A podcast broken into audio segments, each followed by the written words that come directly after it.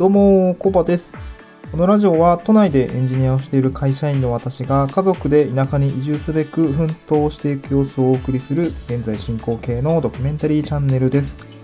今日のトークテーマは、えっと、スタンド FM で音声配信を2週間続けて分かったことというところで、あの、私が感じたことと分かったことを、えっとですね、4つにまとめてきたのでお話ししたいと思います。えっとですね、まあ、この私1月ですね、2021年の1月に入ってから、ま、いろいろきっかけがあって、この音声配信ですね、スタンド FM というものを始めてみました。始めてからはですね、まあ、結構、うん、最初はですね、なんか話し方とかすごいぎこちなかったんですけれども、まあ、2週間続けてみて、なんか、まあ、楽しくなってきたというか、自分がですね、この配信をするってことがですね、楽しくなってきたっていうところもあって、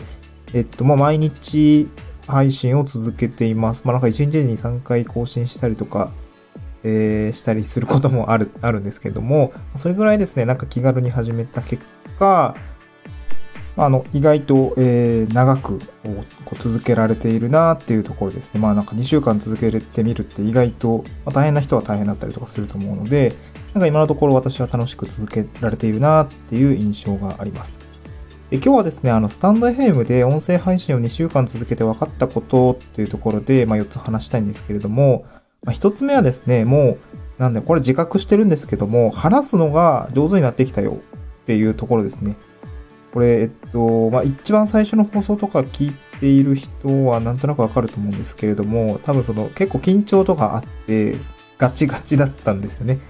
なので、まあ、1回目はですね、まあ、なんか、うん、これちょっと恥ずかしいので、いつまでも公開しておかないかも、みたいなところでちょっと話したんですけども、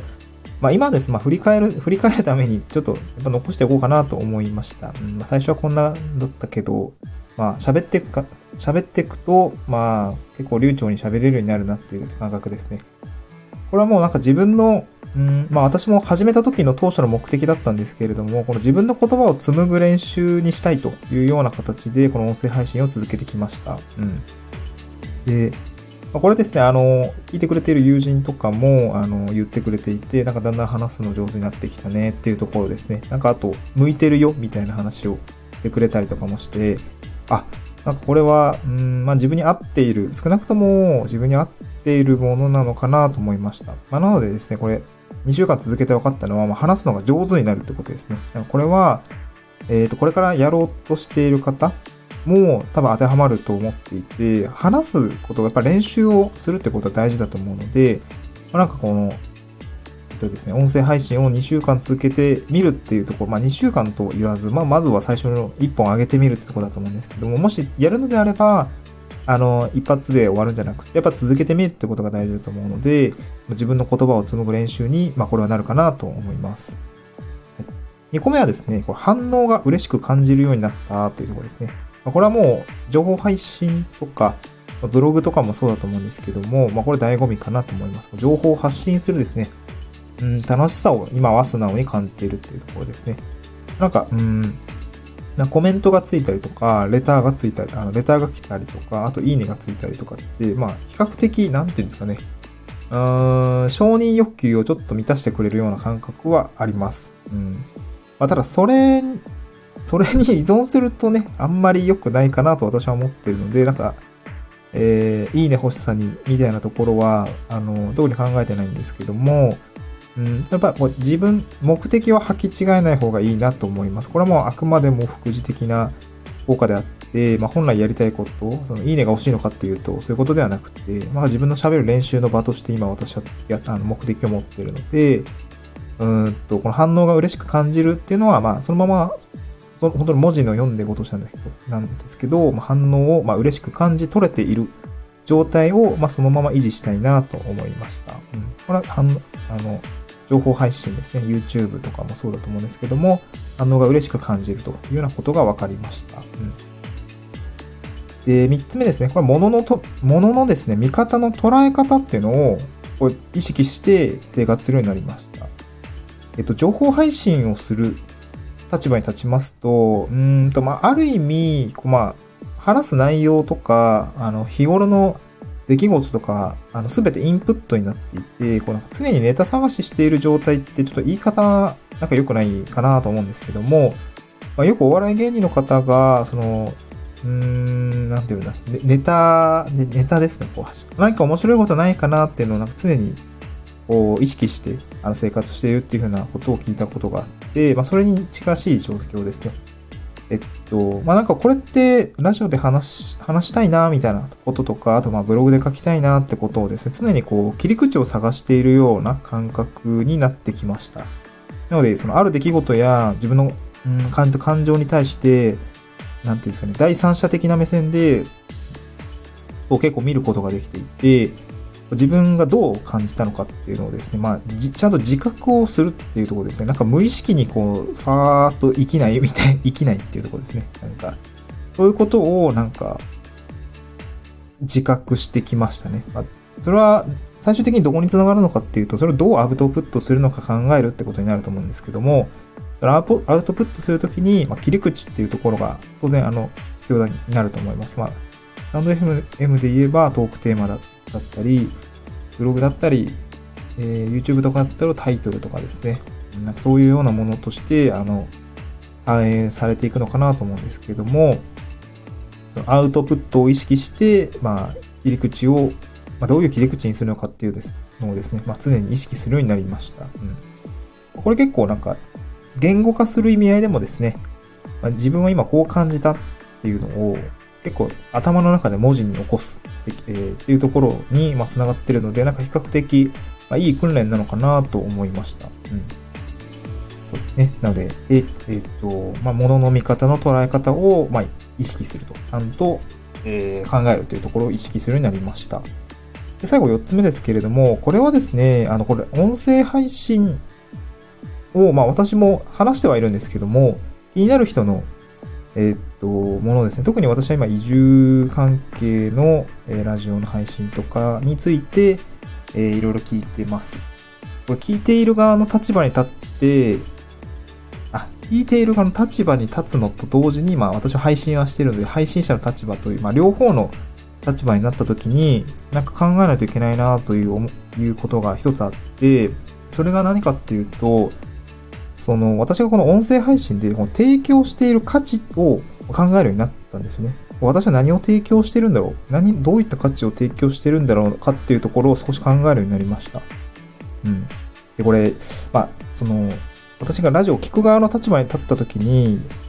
なんで私はラジオを聞くんだろうなか、なんでラジオを聞くんだろうかっていう動機をちょっと改めて考えた時に、その、まあ、2パターンあると思うんですよね。えっと、それは何かっていうと、単純に何か有益になる情報があるのではないか、聞けそうだっていうところ。なので、これはですね、誰が喋ってるかというよりも、何がしゃ何を喋っているかっていうところにフォーカスした、あの、動機になります。なので、そこらの内容ですね。本当にもう誰が喋ってようが関係なくて、えー、っと、何を喋ってるのかっていうのがすごい興味があるっていうところですね。うん。で、もう一つは、うんと、この人に興味があるから聞くみたいなところがあると思うんですよね。あの、そのパーソナリティのですね、中身の部分が気になるので、えー、っと、まあ話題はどうあれちょっと聞いてみたいっていう風なパターンがあるかなと思います。で、多分、うーん、スタンド FM、FM、まあフォローする機能があるんですけども、フォローに至って話を聞くって時には、なんだろうな、最初はですね、なんか有益になる情報がありそうだってやっぱ入ると思うんですよね。今こういうこと、こういう悩みとか課題が自分の中にあって、それをなんか解決に至りそうな、えっ、ー、と、情報っていうところが話されていないかなっていうところをやっぱり評価すると思うんですよね。なんかまあ、聞きに行って、あ、なるほどなるほど、なんかこういういい情報をくれそうだ、みたいなところがわかると、その次に、あ、やっぱこの人自身に興味があるから聞くっていうようなフェーズに移行すると思うんですよね。えっと、なんか有益でありそうだってことが分かった後、もうこの人自体について少し興味が湧くんですよね。そういうことを、あの、有益なことを言っていそうな人って、なんかどう、そもそもどういう人なんだろうっていうところに、えっと、発展、私はしてきました。なので、今フォローしている、フォローとかをして、なんか情報、あの通知を受けるようにしている方については、最初なんか有益になる情報がありそうだっていうところで聞いていたんですけれども、もう今はですね、もうその人自身に少し興味があって、なんか、えー、もう欠か、欠かさず、えー、ラジオを聞いているというような形になりますね。これなので逆の立場に考えたときに、もう私の、えっと、ラジオを聴いている人が、うんと、まあ、あれですね。これも仕事にも通じるんですけども、まあ、耳を傾けているんですよね。もうこれは時間を割いて、自分の時間を割いて、耳を傾けてくれているというようなことがあります。まあ、なので、その、えっと、なんだろうな。時間をかたいただいている、時間を頂戴していることに対しての、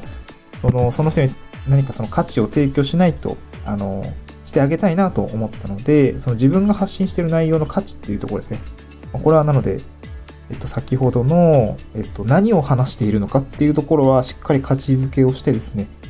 うんと、何を聞きたいのかなっていうところをしっかりか、えっと、考えて話していきたいなと思いました。で、まあ私今、チャンネルが、まあ移住、現在進行形のドキュメンタリーチャンネルって言ってるので、これはですね、もう、聞く人は、まあ移住に興味がある人とか、えっと、移住か、移住を経験した人とか、その移住っていうところにアンテナが立っている人だと私は思っています。で、その人たちにどういったことを、うんと、価値として提供できそうかっていうと、まあ、やっぱり私は今、移住までの過程でやったこととか、えっと、移住までの過程で感じたことと、ま、それをどう着地させたかですね。多分、うん、こういうなんか壁にぶつかりました。ま、こういう問題がありました。で、こう感じましたで終わるのではなくっで、やっぱりその、じゃあ、それをどう感じて、どう折り合いをつけて、ま、こうこうこういう理由だから、こう行動したみたいなところをしっかり発信していくと、参考になると思うんですね。えっと、あ、そうか、この人は多分、こう、私とちょっと似たような状況で、この人はこういう道を歩んだんだっていうのが分かると、それはなんか一つ価値になるのかなというような感じになりました。気持ちの折り合いのつけ方と、そのケースですね。まあ、ケースはいっぱいあったと方、あった方がいいと思うんで、そのケースを提示するっていうところに私は価値を見出されているのではないかなと思いました。なのでそれをですね、まあ、自覚をして、しっかり、なんだろうな、あの話をしていきたいなと思いました。何を話すのかっていうところですね。あとは、うん、これは話す内容とは別なんですけども、ちょっとその、本当にこう時間あたりの価値をちょっと上げる必要があるかなと最近は思っています。こう、なんとなくラジオしていると、うん、気持ちよく喋ってるんですよね。気持ちよく喋ってるんですけども、聞いてる人は、うんと、まあ、ある意味で時間を預けているというような形になるので、この、まあ、短く濃縮するっていうところがやっぱり必要かなと思いました。私も常日頃この10分以内になんとかラジオを収めたいっていうところで言ってるんですけども、まあ、もうすでに13分になっていて、これもう失敗なんですけど なるべくこの仕事と同じで、こう時間あたりの価値っていうところ濃縮できるように話を整理してしっかりお届けしたいなと改めて思いました。うん。なので話す内容についてはしっかり考えるっていうことと、えー、っと、この聞いてくれている人が、まあ、何、どういうことを求めているのかっていうことを、まあ、しっかり考えて、えー、価値として提供できるように話していきたいっていうことですね。今後やりたいこと。でもう一つは、もう仕事と同じで、こう、時間あたりの価値っていうところを濃縮するってことでも短く、えー、効率よくお伝えしていきたいっていうところが、あの、今日、えっ、と、この、ま、スタンド FM ですね、あの、音声配信2週間続けて、まあ、分かったこと、まあ、あと感じたことですね、っていうところでございました。ま、ちょっと、配信者側の感想っていうところで何か参考になれば幸いでございます。まあ、こんな調子で、えっと、移住についてのお話とはちょっとまた別の、え、お話するかもしれないんですけれども、えー、聞いていただければ幸いです。では、えー、次回の収録でお会いしましょう。バイバイ。